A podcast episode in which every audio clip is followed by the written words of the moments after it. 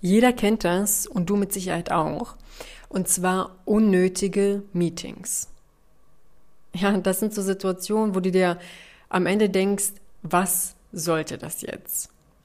Etwas, was ich hm, bei meinen Kunden immer wieder beobachte, unabhängig von der Branche und unabhängig von der Unternehmensgröße, ist folgendes. Wenn die Meeting-Einladungen bekommen, ist häufig keine Agenda vorhanden. Das heißt, keiner weiß, worum es genau geht und deshalb kann sich keiner auch wirklich gescheit darauf vorbereiten. Und dann kommt noch on top, wenn die halbe Belegschaft auch noch eingeladen wird. Ja? Und wenn du solche Meeting-Einladungen ständig annimmst, dann hetzt du von einem Meeting ins andere und kommst zu gar nichts. Ja? Das bedeutet, ein wichtiger Faktor in diesem Kontext ist, dass du nach einer Agenda fragst.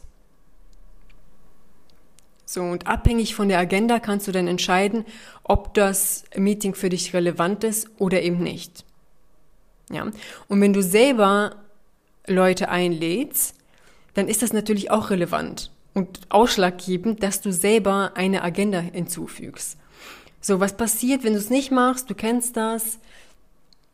Leute kommen rein und sind gar nicht richtig vorbereitet und müssen dann wieder irgendwelche Informationen einholen, einholen. Die müssen Rücksprache halten mit jemandem und dann ist das noch offen und dann ist dies noch offen.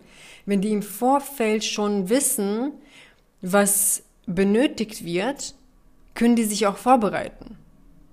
Das heißt, man spart auf beiden Seiten wahnsinnig viel Zeit und Nerven. Ja. Das ist jetzt ein Faktor. Es gibt natürlich auch andere äh, Faktoren, auf die gehe ich jetzt erstmal nicht ein. Ja, das ist eine separate Folge. Aber das ist etwas, was du jetzt ähm, sofort anwenden kannst. Du kannst sofort umsetzen. Am besten, du leitest das auch direkt an dein Team weiter, dass die das ebenfalls zur Hand haben. Und alles andere ist wirklich Zeitverschwendung. Dementsprechend viel Spaß bei der Umsetzung und falls du den Podcast noch nicht ab abonniert hast, lass mir ein Abo da und wir hören uns in der nächsten Folge. Bis dann, ciao!